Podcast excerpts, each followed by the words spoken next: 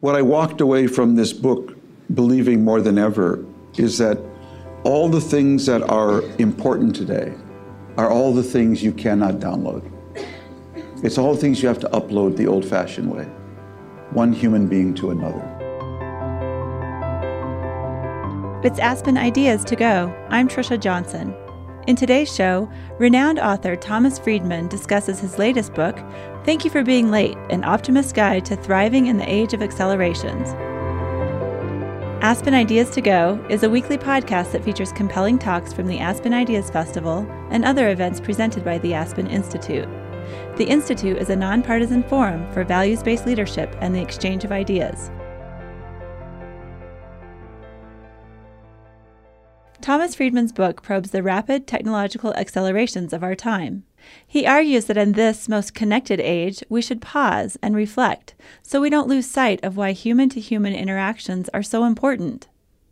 Friedman's writing is also featured in the New York Times. He's written a foreign affairs column since 1995. He reports on a wide variety of topics such as domestic politics, Middle East conflicts, the environment, and energy. He's known for his best selling books From Beirut to Jerusalem and The World is Flat, Hot, and Crowded. In today's talk, Friedman is interviewed by Aspen Institute President Walter Isaacson as part of the Institute's Alma and Joseph Gildenhorn book series. Friedman opens with how he came up with the title of his book, Thank You for Being Late. So the title actually comes from meeting people in Washington, D.C. for breakfast over the years. And um, every once in a while, someone would come 10, 15, 20 minutes late. And um, they say, Tom, I'm really sorry. It's the weather, the traffic, the subway, the dog ate my homework. And um, one day, one of them, Peter Corsell, this was three years ago, uh, showed up late. And um, he did the, I'm really sorry, blah, blah, blah, blah. And I, spontaneously said to him, actually, Peter, thank you for being late. Uh, because you were late, I've been eavesdropping on their conversation. I've been people watching the lobby. Fantastic. And most of all, I just connected two ideas I've been struggling with for a month. So thank you for being late. And people started to get into it. They'd say, well, well, well you're welcome. uh, because uh, they understood I was giving them permission to pause, to, to slow down, to reflect. I, I, always say that my favorite quote in the, that first chapter is from my friend Dov Seidman, who says, When you press the pause button on a computer, it stops. But when you press the pause button on a human being, it starts. It starts to reflect, to rethink, to reimagine. And the argument of the book is that in this age of accelerations, uh, boy, don't we need to do a lot of that. But the title is also um, uh, a metaphor for a, a, deeper theme in the book. Um, which came out in, in the research and the writing, Walter, and that is that um, what I walked away from this book believing more than ever is that all the things that are important today are all the things you cannot download. It's all things you have to upload the old fashioned way, one human being to another. And um, as I did my research, and whether I was going to high tech companies or um, uh, uh, to you know, the, the, the um, uh, outer reaches of Africa. Uh, time and again, uh, the enduring thing that stood out was the importance of human to human interactions and a sense of community. Maybe my favorite quote in the book is from our Surgeon General, Vivek Murthy. He's an amazing guy. Most people never encountered him. And I was talking to him one day about disease we were talking about what are the most prevalent diseases in America. And um, I said, is it, you know, is it cancer? Is it diabetes? Is it heart disease? Uh, and he said, it's actually none of those. It's isolation. And um, I thought, isn't that interesting? We're living in the most connected age. And the Surgeon General of the United States is telling me that the most prevalent disease in the country is people feeling isolated and disconnected. You know, one of your themes is acceleration and that's, um, you just mentioned it a bit. But why don't we go back to what happened in 2007? So um, one of the things that the, the, the, broad argument of the book is that um, what is shaping more things in more ways, in more places, on more days, is that we're in the middle of three nonlinear accelerations all at the same time with the three largest forces on the planet, which I call the market, Mother Nature, and Moore's Law. Uh, so Moore's Law, coined by Gordon Moore in 1965, said that the speed and power of microchips will double. First, he said every 10 years, then every every every one year, and then every two years. Um, now it's closer to two and a half years. Never mind. That exponential has actually uh, held up for now 52 years. In fact, if you put Moore's Law on a graph, it looks like a hockey stick. And one of the most difficult things for the human mind to grasp is actually the power of an exponential. Because we actually rarely encounter one in our daily life. The only time you really encounter it is when you're merging onto the beltway and you need to go zero to 60 really Yeah, right. fast. Okay? Um, that's when you actually experience the second derivative. You know, I mean, in fact, the Intel uh, uh, team, um, Brian Krzanich, one day to just illustrate to people the power of Moore's law, um, had his engineers take a 1971 VW Beetle and basically on the back of an envelope try to answer the question: What if this Beetle had improved at the same rate of Moore's law? And um, on microchips, and he determined, uh, the Intel engineers determined that if it did today, that Beetle would go 300,000 miles an hour. It would get 2 million miles per gallon, and it would cost 4 cents. Okay? So that's the power of Moore's Law. Um, the second acceleration is in what I call the market. And the market for me is digital globalization, not your grandfather's globalization. That was containers on ships. That's actually going down but everything that's now being digitized and therefore globalized, whether it's Facebook, Twitter, MOOCs, PayPal, this is really becoming the center of our lives. And that also, if you put it on a graph, it actually looks like a hockey stick. And the third acceleration is um, Mother Nature. Uh, and for me, that is climate change, biodiversity loss, and population. If you put them together on a graph, they also look like a hockey stick. So we're actually in the middle of three hockey stick accelerations all at the same time with the three largest forces on the planet, and they're all feeding off each other. More Moore's law drives more globalization, more globalization drives more climate change and uh, solutions to it. So the chapter on Moore's law, um, and I really just stumbled on this. Um, begins, eh, there's two chapters, but the first one is called What the Hell Happened in 2007. Um, and because uh, as I started to do my research, um, uh, I, I, kept stumbling across the year 2007. So um, uh, the first thing that happened in 2007, Walter knows intimately, because um, in January 2007 in San Francisco, Steve Jobs unveiled the first iPhone. Uh, it was a 2G phone, and began a process by which we put in the hands of every, we're putting in the hands of everyone on the planet uh, a handheld computer connected to the internet. Um, but that was just the beginning, because in 2007, also actually late 2006, a company called Facebook opened its platform up to anyone with a registered email address. Uh, so Facebook in 2007 broke out of high schools and universities and went global.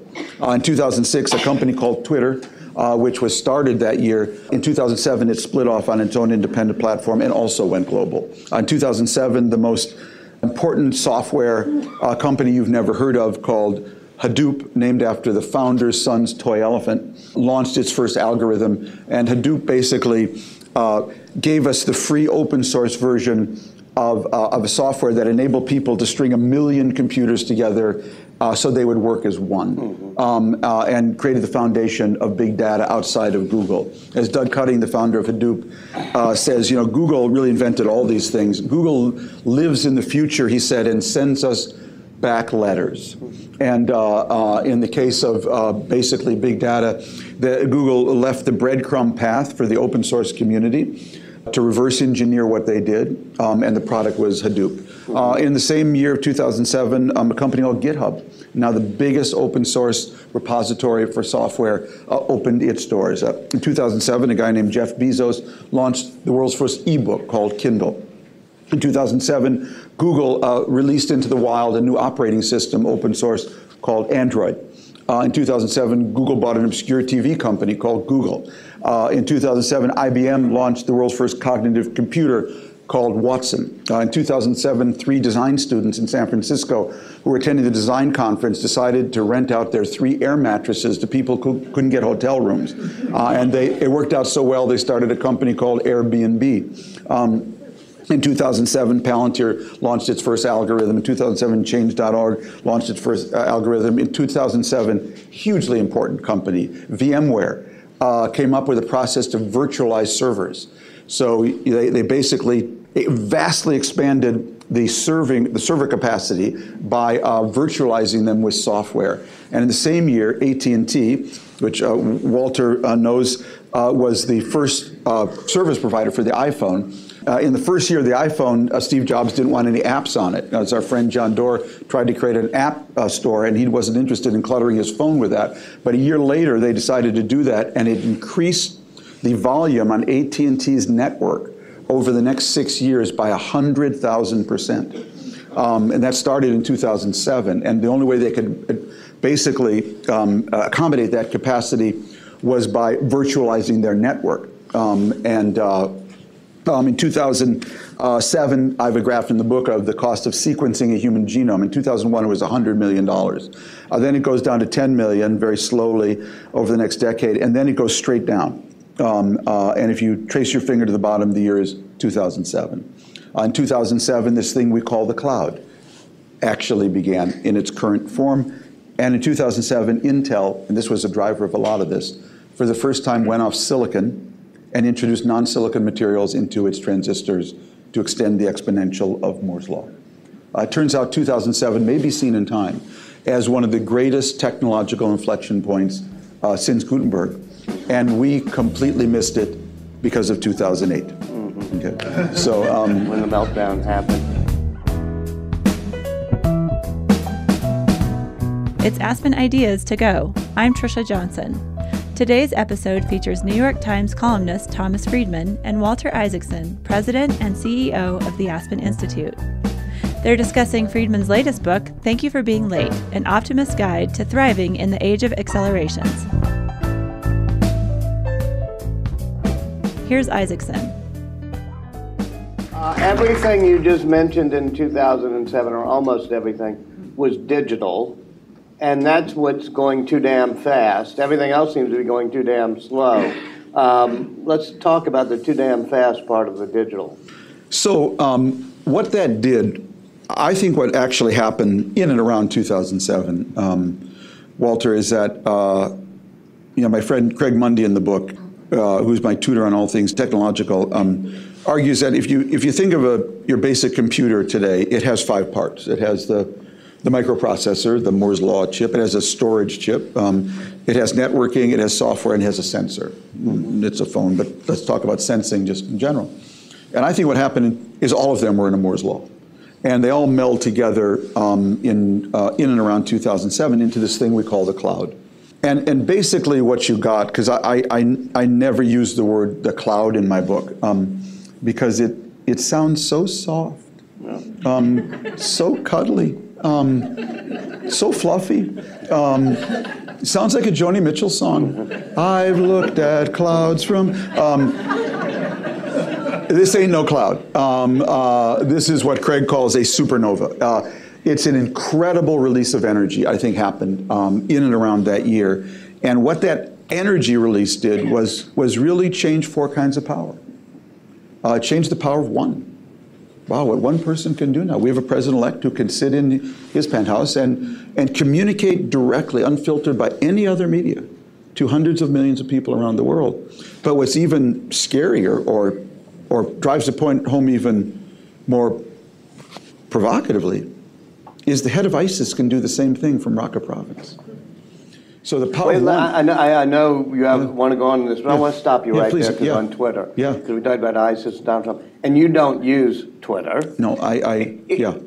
Is Twitter a force for good or bad? Were mm-hmm. we better off not having had it?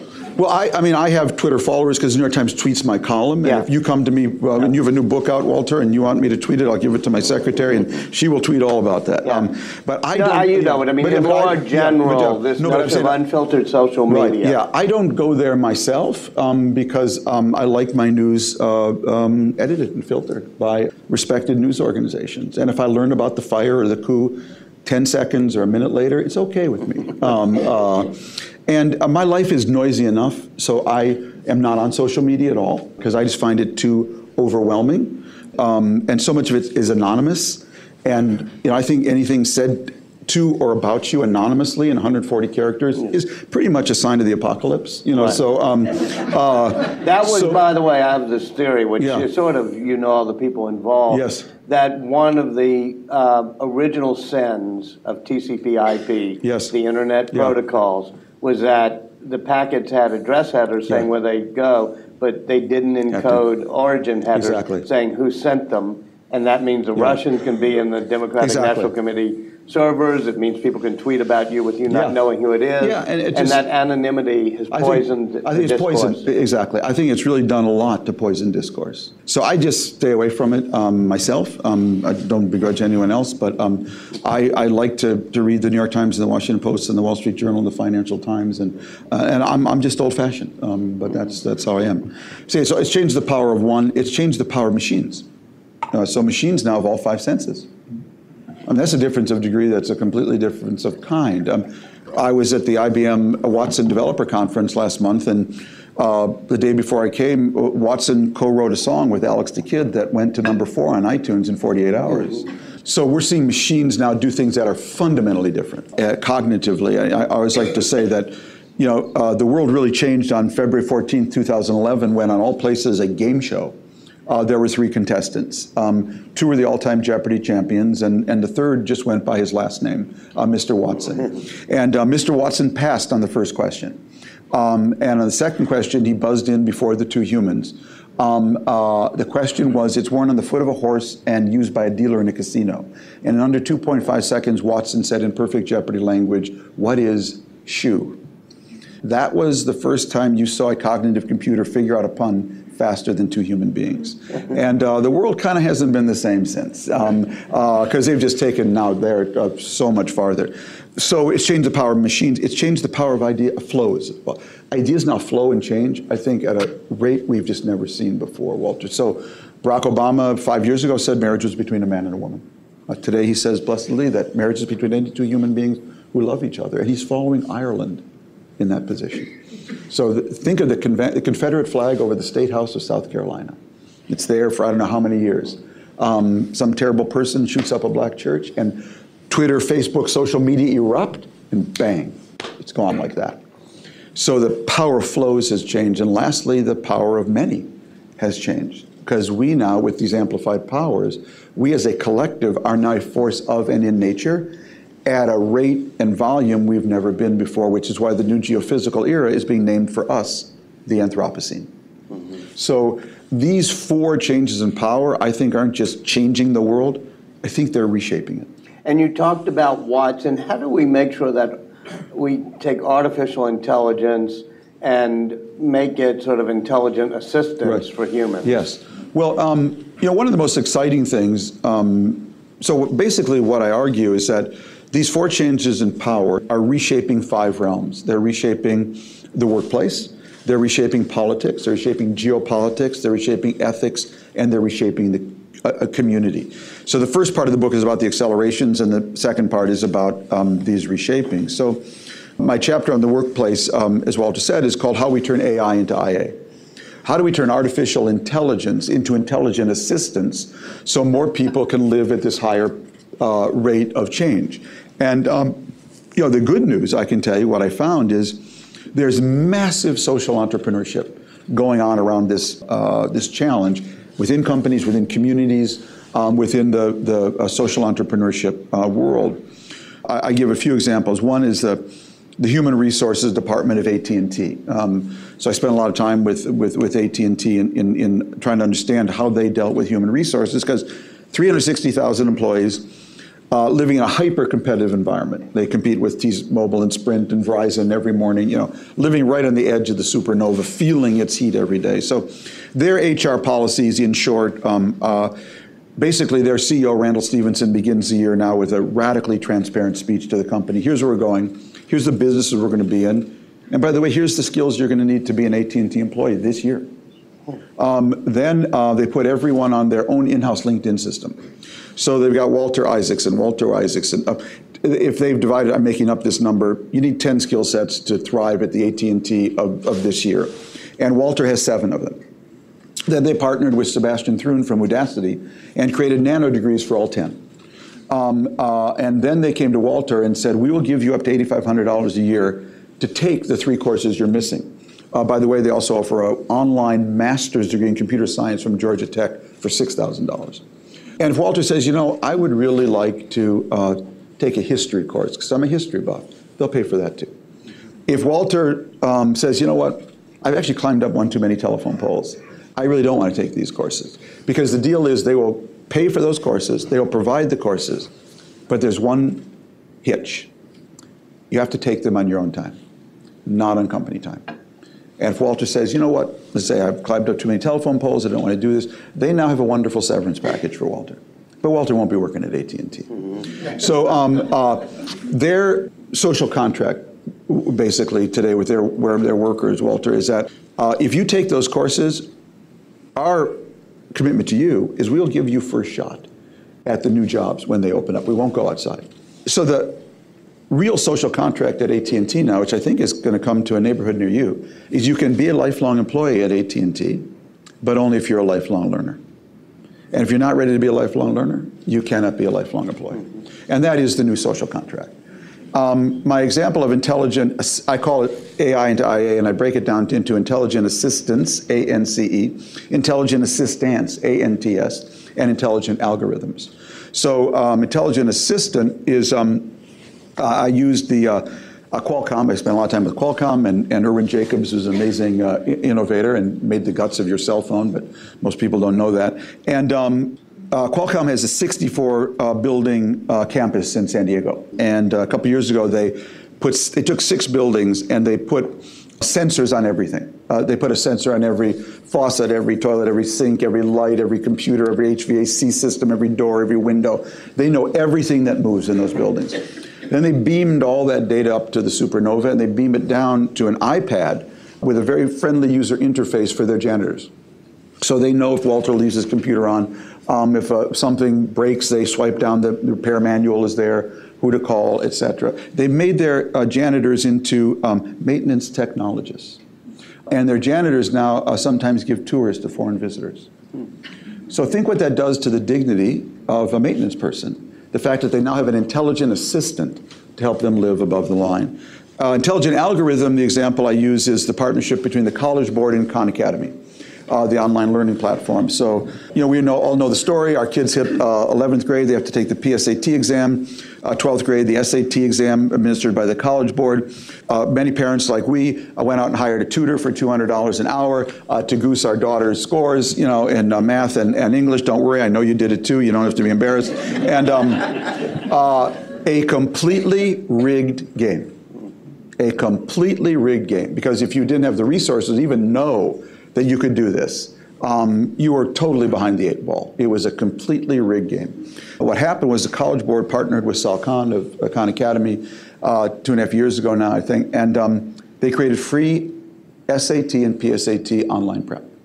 So now Walter takes his PSAT in 11th grade. He gets the results back, says, Walter, Walter, Walter, you did really well in math, uh, but you have a problem with fractions and right angles. Uh, then takes him to a practice site just for fractions and right angles devoted just to Walter's weakness. Uh, if Walter does well, it comes back and says, Walter, have you ever thought of taking uh, AP Math? Um, uh, now, Walter may live in a community where no one's ever taken AP Math. He may not even know there was AP Math, okay? And now uh, he's connected to that. Uh, if he does well, it takes him to another site that has over 180 college scholarships. And then another site uh, where there's a partnership's been created by the Boys and Girls Clubs of America to create coaching tutors for kids who go through this, all for free. Uh, last year, 2 million American kids participated in this intelligent algorithm for free PSA and SAT college prep. You didn't know any of this, okay? Mm-hmm. That's because we just had a campaign where no one talked about what's actually going on in the workplace. Uh, Bernie Sanders' big idea was to tear apart the banks. Uh, Donald Trump's big idea was to tear apart Hillary Clinton. And Hillary Clinton's big idea was to direct you to her website, okay? And, um, uh, but nobody actually knew what was going on. Uh, and by the way, what I've given you are just three examples. The chapter is full of others right. of massive innovation going on in our country in this whole pipeline of education to work.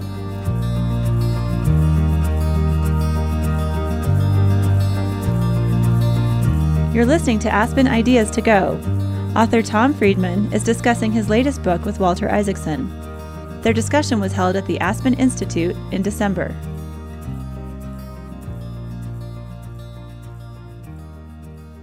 Will technology end up in the next 10 years creating more jobs or destroying more jobs? So um, uh, you asked the $64,000 question, not surprisingly, Walter, and it's the question I get most on book tour.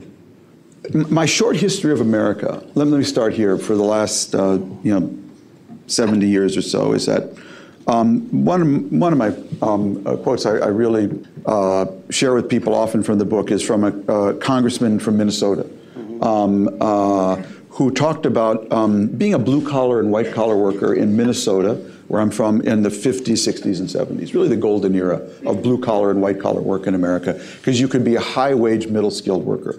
My dad's brother, my uncle, worked as a bank loan officer, and he only had a high school degree. I always remembered that.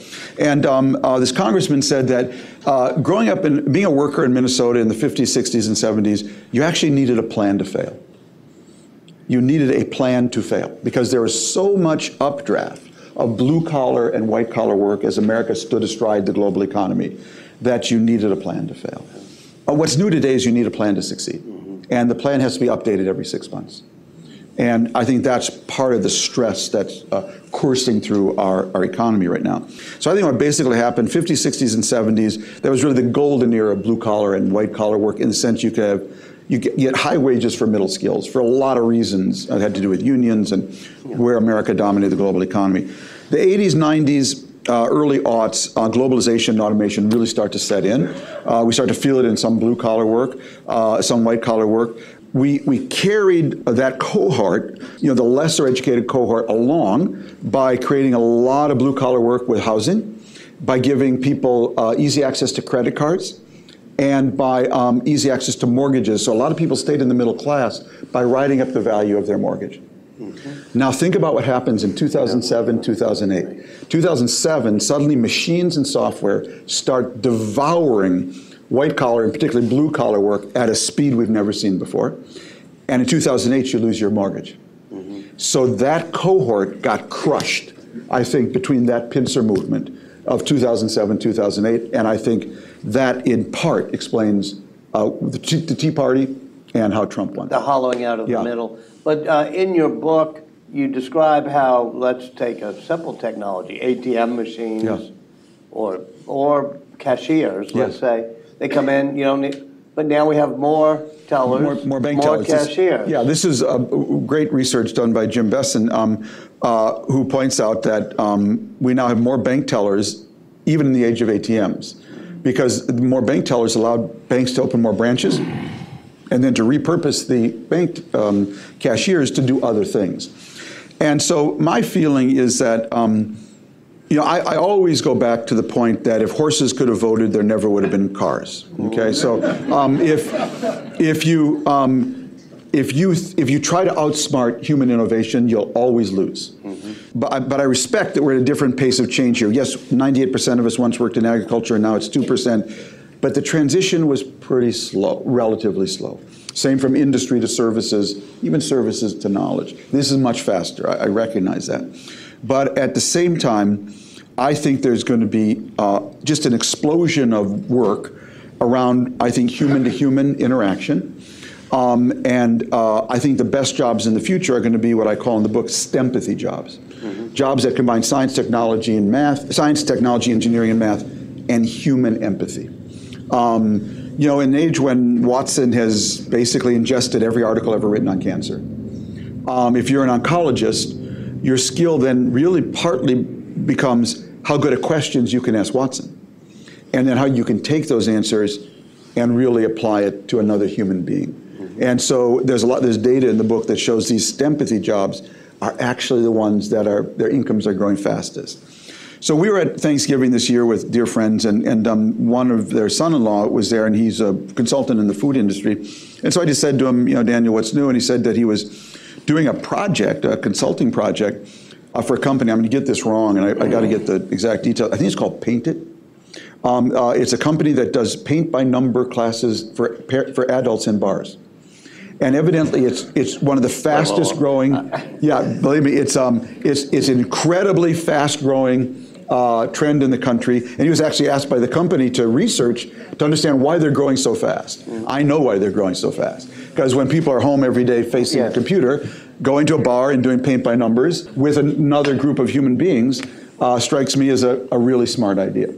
Uh, in other By the way, that's the secret sauce of the Aspen Institute. People do like to get together. Exactly. And, and um, I, I totally believe that. Well, and I think they're going to like to get together even more in this age. Now, if you're running a painted class in that bar, by the end of the day, you probably need a massage. You want to go to a nice restaurant, get a nice cookie, whatever. You'll. I was at a conference in September, and there was someone there who described her job as tagging sharks for Twitter.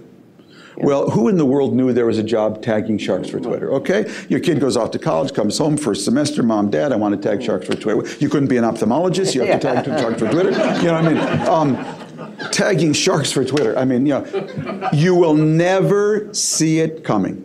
Okay, and the thing to do right now, to me, is the hardest thing of all to do: stay radically open Right. okay? Because you'll get the signals first, you'll adapt fastest, you'll feel the heat of change. Educate everybody as much as you can, and strengthen your safety nets because the world will be, and trampolines because the world will be too damn fast Right. for some people. The worst thing we could do now is to actually put up walls, because that is not how America became great. Now, you talked about uh, going back to Minnesota, saying you can go home again, and you really ought to go home again. So I was just there. Um, You came uh, in from this morning, I just right? came from you Minneapolis even morning. your jacket. Exactly. It jacket Came from the airport. It was two degrees below zero, so I really felt back home. Yeah. And um, uh, yeah, I did an amazing event last night um, that the Target Foundation sponsored with the Northside Achievement Zone, which is a um, uh, built on the Harlem Achievement Zone uh, model of Geoffrey Canada. Um, uh, and uh, I, I was born on the north side of Minneapolis, so. Um, In an interesting community. yeah, I, uh, uh, well, the story of Minneapolis and St. Louis Park is that um, in, in Minneapolis, the, the, uh, the Jewish community all lived in the north side of Minneapolis. Uh, my parents were born there. The, it, was, it, was, it was basically a ghetto of Jews and blacks primarily.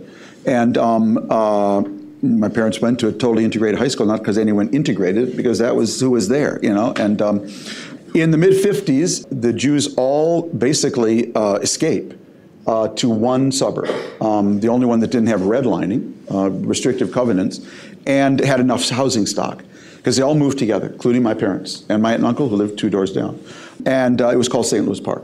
And so overnight, a suburb that had been 100% uh, white, Protestant, Catholic, Scandinavian became 20% Jewish, 80% white, Protestant, Catholic, Scandinavian. So if Sweden and Israel had a baby, it would be St. Louis Park. okay? And um, uh, Produced a uh, few and- people. Yeah, and um, and so there was just this explosion, this sort of neurotic Jews shot out of the ghetto, meet these incredibly pluralistic, decent Scandinavians, and you get this incredible explosion. And so I grew up with, or lived in the same suburb with, or went to Hebrew school with the Coen brothers, Al Franken, Norm Ornstein, Michael Sandel, Sharon Isbin, um, uh, Peggy Orenstein, Alan Weisman, uh, the Hautman brothers, who won the National Book Award, one of them. Uh, and this was not a we- neighborhood in the Upper West Side of New York. This is a one high school town in uh, out in Minnesota.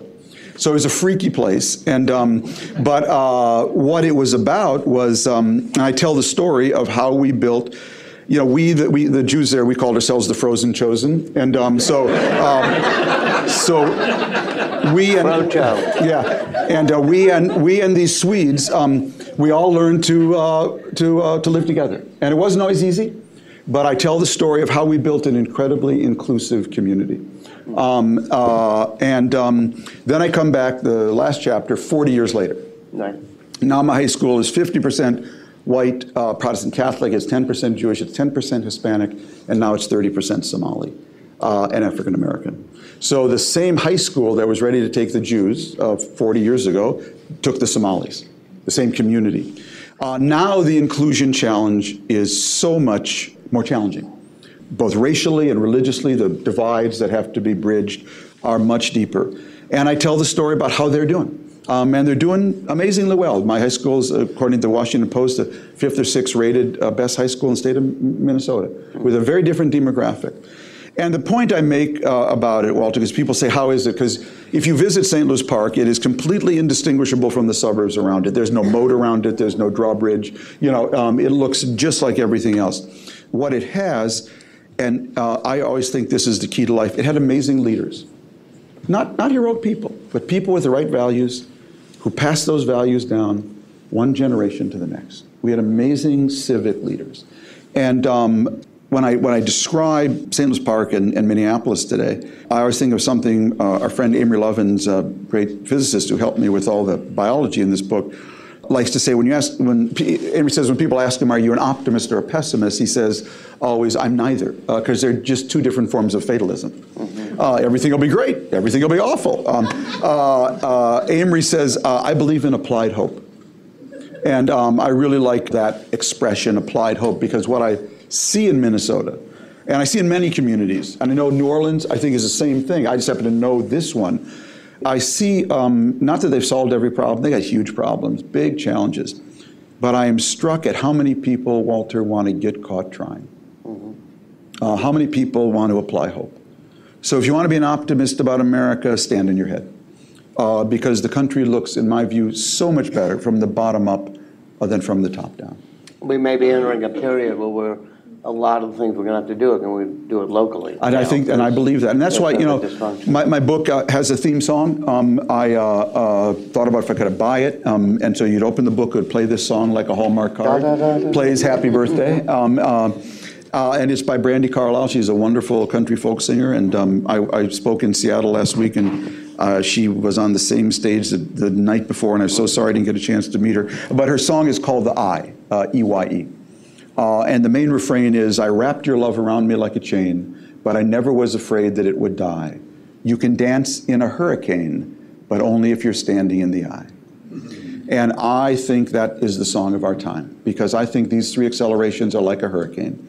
And I think uh, some of our, our, our, leaders want to build a wall against the hurricane. And my argument in this book is you have to build an eye, an eye that moves with the storm, draws energy from it, but creates a platform of dynamic stability within it. Uh, that is the healthy community where people can feel connected, protected, and respected. And I think the struggle in American politics for the next four years, if not further, and, and in the West in general, is going to be between the wall people and the eye people. And, and my book is a manifesto for the eye people.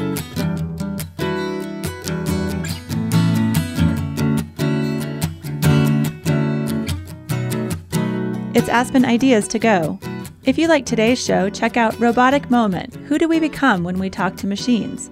MIT professor and psychologist Sherry Turkle shares her theories about what happens when people try to develop relationships with machines. You can find the show by searching Aspen Ideas to Go on iTunes.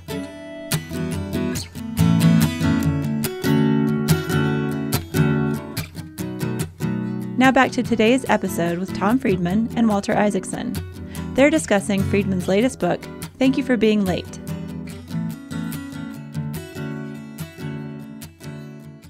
Uh, questions, please. Uh, yes, sir.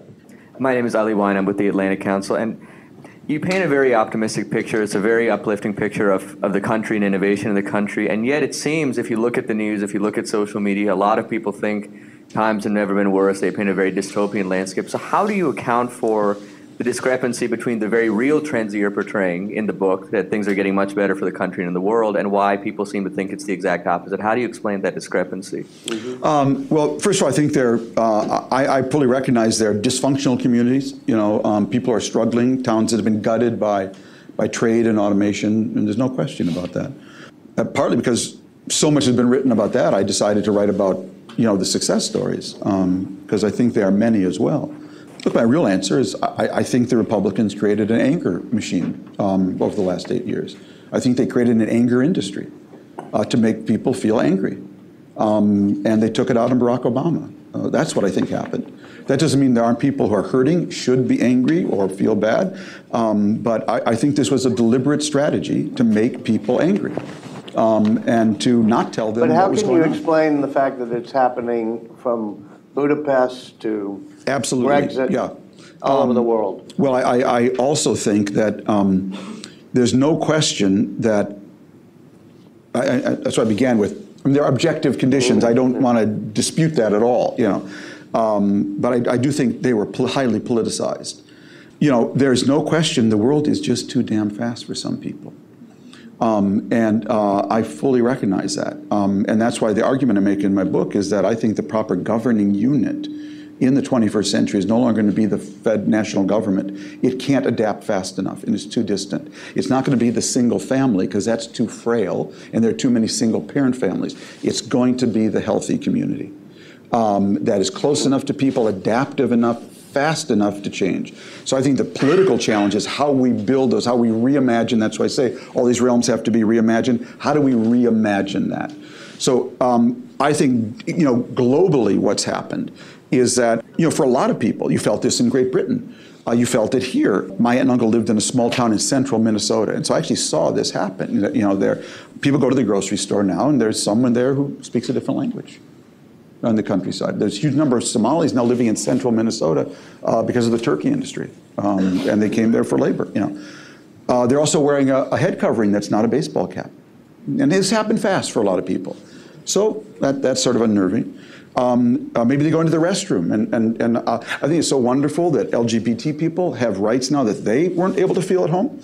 But I can understand also that this shift for some people happened very fast. Uh, then they um, uh, uh, go to um, their workplace, and uh, a robot now sits down next to them and seems to be studying their job. Uh, and so, if you think of the two things that anchor people in the world where they live, their community, and where they work both have been destabilized for a lot of people very fast. And um, uh, we don't have leaders who are navigating for them, saying, here's what's happening um, I, I, hear your pain, but rather than just reflect your pain, um, here's how I think we, we need to manage this. I, I, worked on this book for three years. Hardest thing I've ever done. I broke my shoulder in the middle of it, on top of it all. And um, it, was, it was hard in part because, and I'm sure Walter will, will uh, relate to this, because I was writing about the cutting edge of technology, companies and innovators people had never heard of. And I felt like I had a butterfly net and I was chasing a butterfly. And every time I got close, it moved. So I had to interview Brian Krzanich, the head of Intel, three times over the course of this book. Just say, Brian, Moore's Law, still okay, still yeah. going. You know what? You know, I mean, um, Doug Cutting, uh, the, the, founder of Hadoop. I don't know how many. Right till the, like the last day I turned in my book. Doug, read this one more time. You know, um, I needed an odometer for the GitHub people because their platform went from 10 million users to 11 million users to 12 million users to 13 million users over the three years that I was writing this. So it's really fast. Um, and, but what, what worries me today is that people are playing with big systems. So uh, I actually learned uh, a great political science lesson from breaking my shoulder. I discovered my shoulder's connected to everything. Mm-hmm. I had no idea that it was connected to my breast muscles, my fingers, my lower back, my middle back. Everything hurt. And all I did was break my shoulder. And um, uh, you take apart the EU, you'll discover how many things it's connected to. Right. You take apart NATO, you'll discover how many things it's connected to. You trash TPP, you'll discover how many things it's connected to. So, um, you know, I had to just struggle during the last three years to learn everything that went in this book and then arbitrage it together into a framework. How much learning was our president-elect doing? How much learning was Hillary able to do? How much learning was Bernie Sanders able to do? For the last year and a half, half my book changed in the last year and a half. And so it's a real problem. If you have leaders who have no idea what AT&T's human resource department is doing, and therefore what government should do to enable, inspire, and encourage that, that education to work pipeline, you have a real problem. And so I don't want to suggest in any way this was just political, but I don't want to diminish that it was also political. Right. and my, I mean? my so, point of interjecting with Ali, and I know yeah, there are other questions, yeah. was not to Yeah. diminish the political, but that when you divide the people into those who like the eye and those who like Right. the wall, that's true in Manila, it's true in Hungary. That's why I say it's a true in, yeah, Yeah. the Middle East. Yeah. And I think that's become the problem of our time, the Absolutely. modernizers, the people resisting it. And Yeah. Joe, just to finish that point, it's that because for so long, um, in so many places, average work returned average or above average Right. lifestyle, and it doesn't anymore. Hi, uh, Stephen Balkam with the Family Online Safety Institute. Uh, in 2007, we were asked, was it okay to buy my high schooler an iPhone? Now we get asked, is it okay for my kindergartner to have an iPhone? Right. We also have tablets for two year olds, uh, apps for potty training. Are you hopeful, optimistic Well, about where way we're too going? late. It's true. There- There's Yeah. even a stand What for the we have, iPad yeah. while the kid sits on the potty. Yeah, oh So, my God. um, that is a sign of the apocalypse. It's, I don't So know, does that- I kind of wish, well, never mind. Does that leave you hopeful, optimistic about how we're bringing our kids up and, and also the educational aspect Mm. Yeah. with the way in which technology is, or are you feeling less hopeful about that? So um, it's a wonderful question. Um, uh, you know, my, my uh, daughter, my oldest daughter who works for the Khan Lab School was home for Thanksgiving, and I, I, uh, you know, like a many proud parent, I like to brag about my daughter. And so I sat her down to make sure I knew everything that they were doing there, so I was properly bragging, okay? And um, I said, daughter, you know, what is the innovation of the Khan Lab School? What is the key innovation you're doing? Um, and uh, she basically said it comes down to one word, ownership. So every kid has a year-long contract with their teacher, a month-long contract, and a weekly contract. Okay, so um, it's all about owning your education. And when you start that in kindergarten, by the time they graduate, you know, in 12th grade, these kids will know one thing. You got to own your own future. You got to take responsibility for it. You know, I've said m- many times in my column, my, my core political science belief can be summed up in one sentence. In the history of the world, no one has ever washed a rented car. Mm-hmm. Okay, so I am I'm a I, I live by that. Okay, in the history of all mankind, no one has ever washed a rented car. No people have ever washed a rented country. No worker has ever washed a rented company. You know, and no kid. You know, when when a kid owns their education, when a teacher owns their classroom, when ownership is in the room, good things happen. Okay? Yes, sir. No, let me just finish Oh, this. I got one more thing. But you'll get there. But the point is that, um, so blended models of education that use technology, where technology is great, like Khan Academy, but also have the teacher and the one-to-one, they are, I think, the ideal way to go. And if you tip over too much to the technology, I think you really, uh, you know, it, it's um, you take yourself to places you don't want to go. Let me just share with you two things. One is a um, study I quote in the book. Gallup did a uh, a study, uh, 25,000 uh, people are out of college for, it's in the book, you can look it up, either four or five years, I don't remember. And um, they asked one basic question Are you happy with the direction of your career? Uh, they took all the people who said yes out and they drilled down. What do they have in common? Three things. First, where they went to college had zero correlation with happiness five years into the workforce. Wichita State, University of Minnesota, Harvard, Yale, okay? Has zero correlation.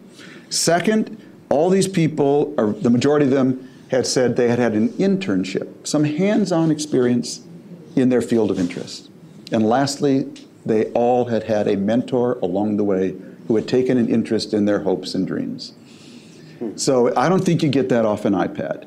And um, I just want to read one paragraph, it's toward the end, because it really sums up my feeling about this human to human stuff. Because the book really is a rebellion against everything you have to download. Um, uh, and it really is in praise of all the old fashioned stuff. So Uh, I said, don't get me wrong, technology has so much to offer to make us more productive, healthier, more learned, and more secure.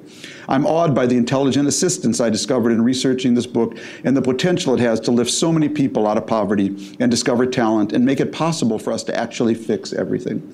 I'm hardly a technophobe.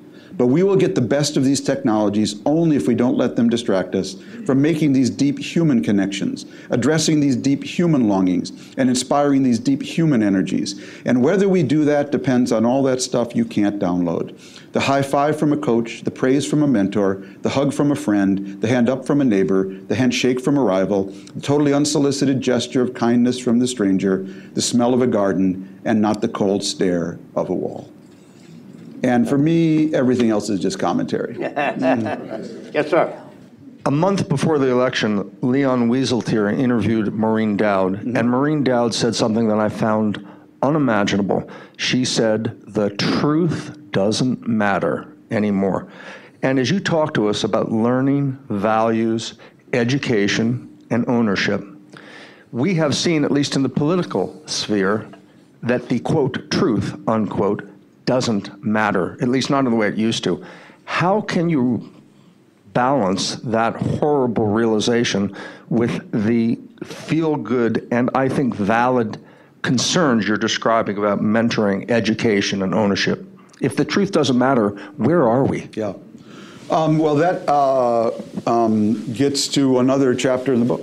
Um, uh, no, seriously, uh, because uh, I said I had five areas we have to reimagine politics, geopolitics, the workplace, family, and ethics. Uh, and that chapter is called Is God in Cyberspace? And now, what, here's what the chapter is about. It comes from a question I got once asked on book tour um, when I was out selling Lexus Neology in 1999. And someone asked me at a, at, a, at a lecture, Is God in cyberspace? And I had no answer. So I came home here to Washington and I called my spiritual teacher. He's a rabbi in Amsterdam. I got to know him at the Hartman Institute in Jerusalem. His name's Zvi Marx, a brilliant Talmudist. He's, he's married to a Dutch priest, a very interesting character, lives in Amsterdam. I called him in Amsterdam and I said, Zvi, I got a question I'd never had before. Is God in cyberspace? What should I have said? And he said, Well, Tom, we have a biblical and post biblical view of God. Uh, the biblical view of God uh, uh, uh, says he's almighty, and the Almighty is almighty. Um, uh, he smites evil and rewards good. Um, and if that's your view of God, he sure isn't in cyberspace, which is full of pornography, gambling, cheating, lying, prevarication, and now we know fake news, okay? So God clearly is not in cyberspace in the biblical sense. Uh, but he said we also have a post biblical view of God that says God manifests himself by how we behave. So if you want God to be in cyberspace, he said, you have to bring him there by how we behave there. So I actually took his answer, I put it into the paperback edition of Lexus and the Olive Tree where nobody saw it. And I forgot about it uh, for 20 years. Then I'm out working on this book. And I suddenly found myself retelling that story. And I said to myself, finally just sat down and said, Why are you retelling that story? And this will get to your question. Because everything's now moving to cyberspace. Everything's now moving to cyberspace. That's where we date. That's where we find a spouse. That's where we uh, deal with friends. That's where we do our business. That's where we educate. That's where we communicate, get our news. Everything's moving to a realm where we're all connected, but nobody's in charge. And this election was, to me, the tipping point where we woke up one day and discovered holy mackerel. Our whole lives have moved to a realm where we're all connected, but nobody's in charge. And so, where's the punishment for fake news? Who, who punishes Putin? Our lives have moved to a realm. This, to me, is the biggest ethical question of the day. Um, where, where now we're doing everything in this place where there are no stoplights, no police, uh, no rules, and no sanction for bad behavior. I can call you any name you I want, and who, who, who sanctions me? So um, uh, I think this is a huge question, but it's related to an even bigger question. Um, and that is because of these amplifications. So this is a great time to be a maker. You want to make something, you're born at the right time. Okay? But if you want to break something, you were also born at the right time. Oh, this is a fantastic time to be Donald Trump, or you know, and tweeting. It's a great time to be ISIS. ISIS was able to act like a government. Okay, um, and so we're actually standing. Uh, the chapter is about the fact we're now standing at a moral intersection we have never stood at before as a human species. That in 1945 we entered a world where one country could kill all of us post Hiroshima. If it had to be one country, I'm glad it was ours. I think we're entering a world where one person can kill all of us, and all of us could actually fix everything.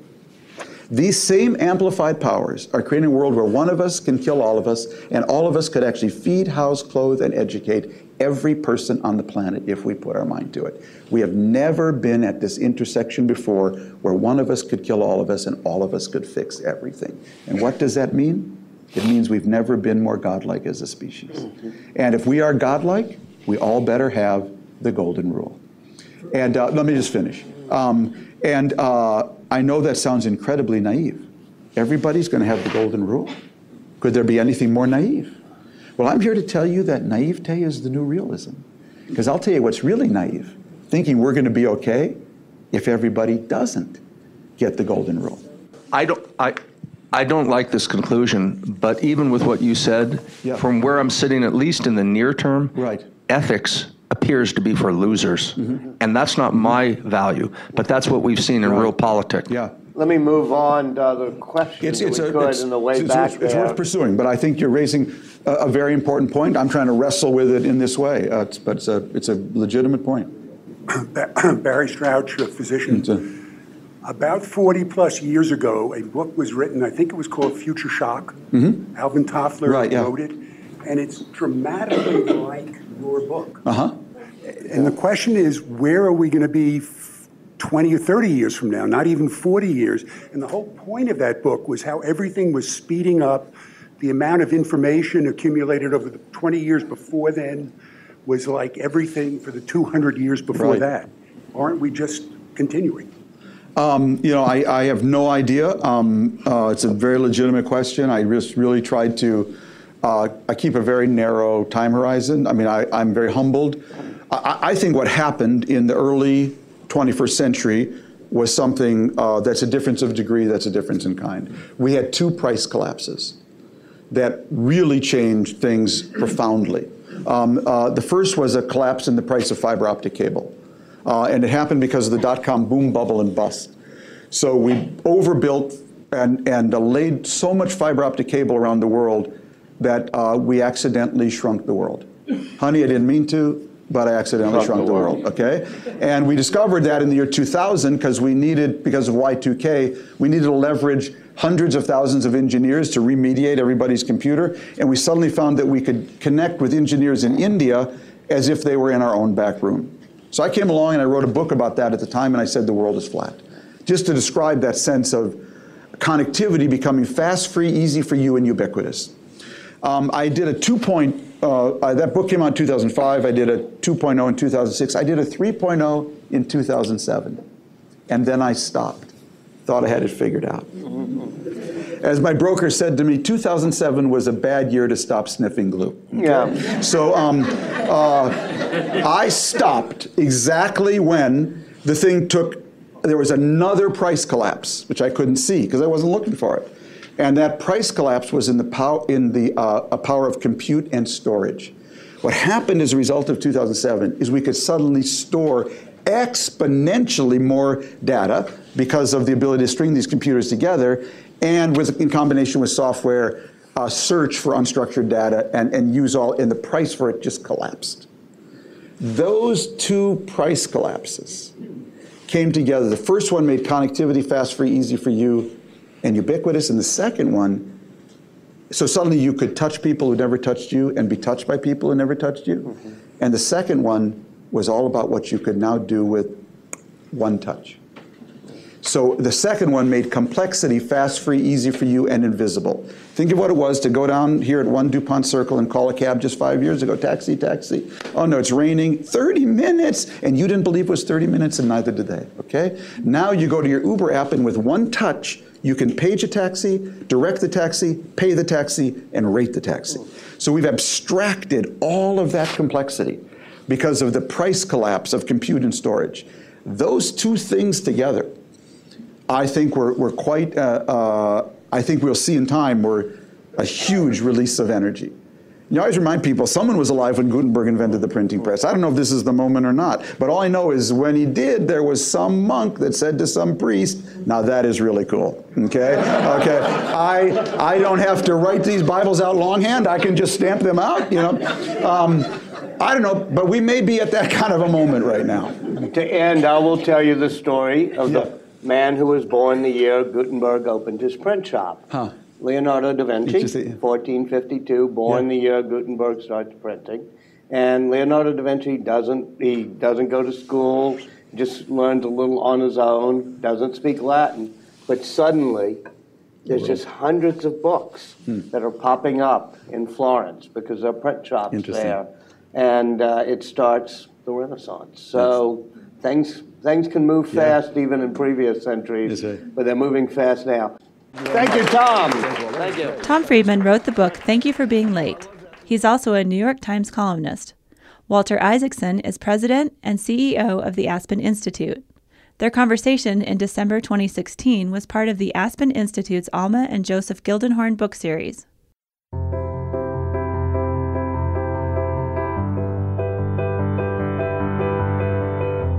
Make sure to subscribe to Aspen Ideas to Go on iTunes or wherever you get your podcasts. Follow the Aspen Institute year round on Twitter and Facebook at Aspen Institute. Today's show was produced by Marcy Krivenin and me and recorded by our team at the Aspen Institute. I'm Trisha Johnson, editorial director of our public programs. Thanks for joining me.